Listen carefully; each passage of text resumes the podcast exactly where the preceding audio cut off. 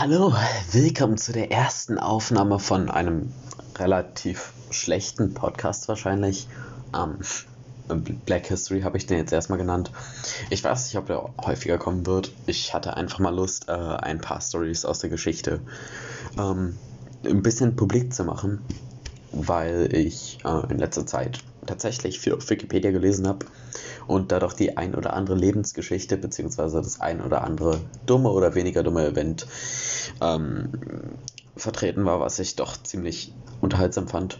Und das wollte ich hier einfach mal, ähm, ich würde einfach mal ein bisschen publizieren. Äh, es soll natürlich unterhaltsam sein und trotzdem wäre es cool, wenn man vielleicht so ein bisschen was inhaltlich mitnimmt, bisschen was in Anführungszeichen lernt. Ähm, das wäre so die große Hoffnung von mir. Und I don't know, das krasseste wäre wahrscheinlich schon so einen Zuschauer, zu, äh, einen Zuhörer zu haben, den ich einfach nicht kenne, dem das gefällt. Ähm, ja, ich würde sagen, das war es soweit erstmal von der Erklärung. Es geht los. Also heutiges Thema ist Giacomo Casanova. Ich habe mir den rausgesucht, weil ich einfach fand, dass sein Leben ähm, ziemlich legendär war. Er ist 1725 geboren und seine Mutter hieß Faustina, was äh, meiner Meinung nach ein ziemlich epischer Name ist. Er hat äh, mit zwölf Jahren Kirchenrecht studiert und war mit 17 fertig, was damals übrigens normal war.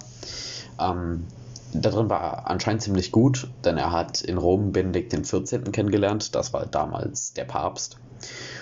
Mit dem hat er sich relativ gut verstanden und Benedikt XIV. hat ihm einige Sachen genehmigt, ähm, zum Beispiel verbotene Bücher erlaubt oder ähm, Giacomo Casanova auch einfach mal erlaubt, nicht, nicht äh, zu fasten. Wie man das äh, ja, sich schon denken kann, hatte Casanova relativ viele Affären und eine davon ist dann natürlich rausgekommen. Als Kirchenrechtler ist es natürlich eher ungünstig, wenn sowas rauskommt, weshalb er Rom dann einfach mal verlassen musste. Ähm, er ist viel durch Europa gereist und hat äh, ja viele Leute kennengelernt, zum Beispiel Voltaire, Katharina die Große, Friedrich den Großen. Ähm, er wollte bei vielen Königen äh, oder Adligen arbeiten, aber wurde einfach immer abgelehnt weil niemand ihn leiden konnte. Dann ist er nach Polen gegangen. Das Einzige, was er da gemacht hat, hat er hat sich mit einem Graf um eine Frau duelliert. Beide haben sich schwer verletzt und keiner hat die Frau bekommen. Dann dachte er sich, hm, das ist aber schlecht gelaufen.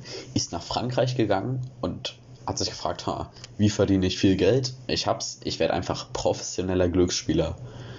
Das klingt schon unsagbar dämlich und das war es auch. Er ist extrem schnell verarmt und dachte sich dann wiederum, was mache ich jetzt? Wie kann ich viel Geld verdienen? Und dachte sich dann, ah, ich werde Musiker, dazu braucht man eh kein Talent, das mache ich.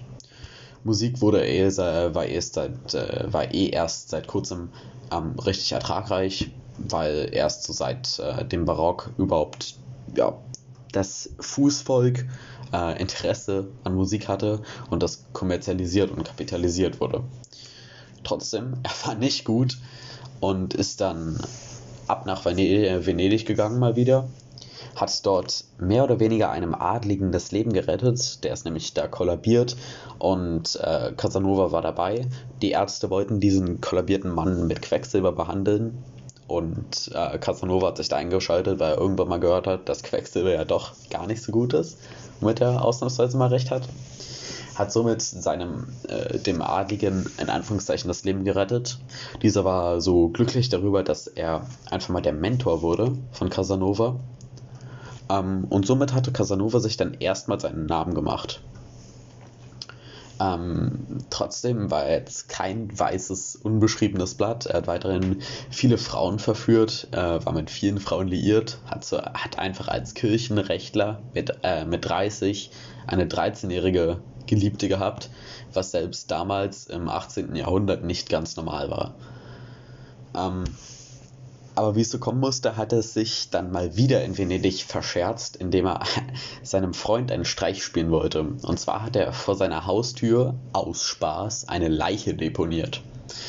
Ähm, das soll lustig gewesen sein. Das ist bei den Leuten da eher so semi angekommen.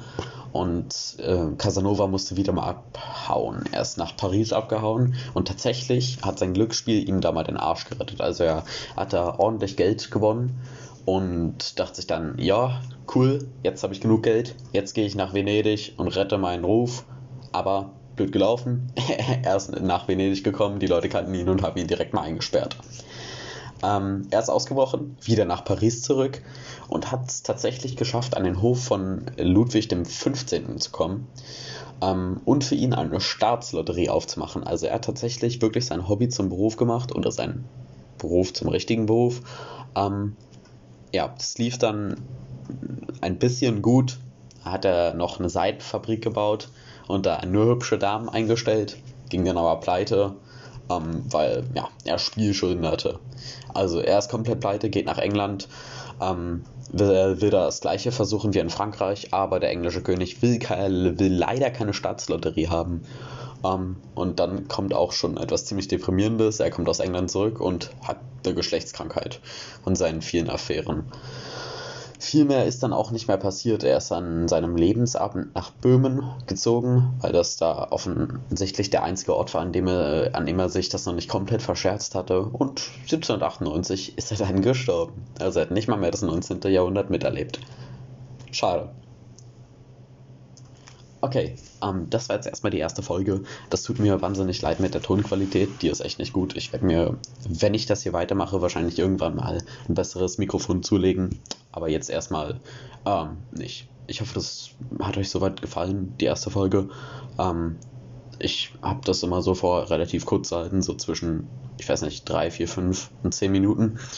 Ähm, es soll einfach, wie gesagt, unterhaltsam sein und man soll vielleicht ein bisschen was mehr mitnehmen. Also, wenn ich es nochmal mache, dann bis dann und wenn nicht, dann nicht. Tschüss.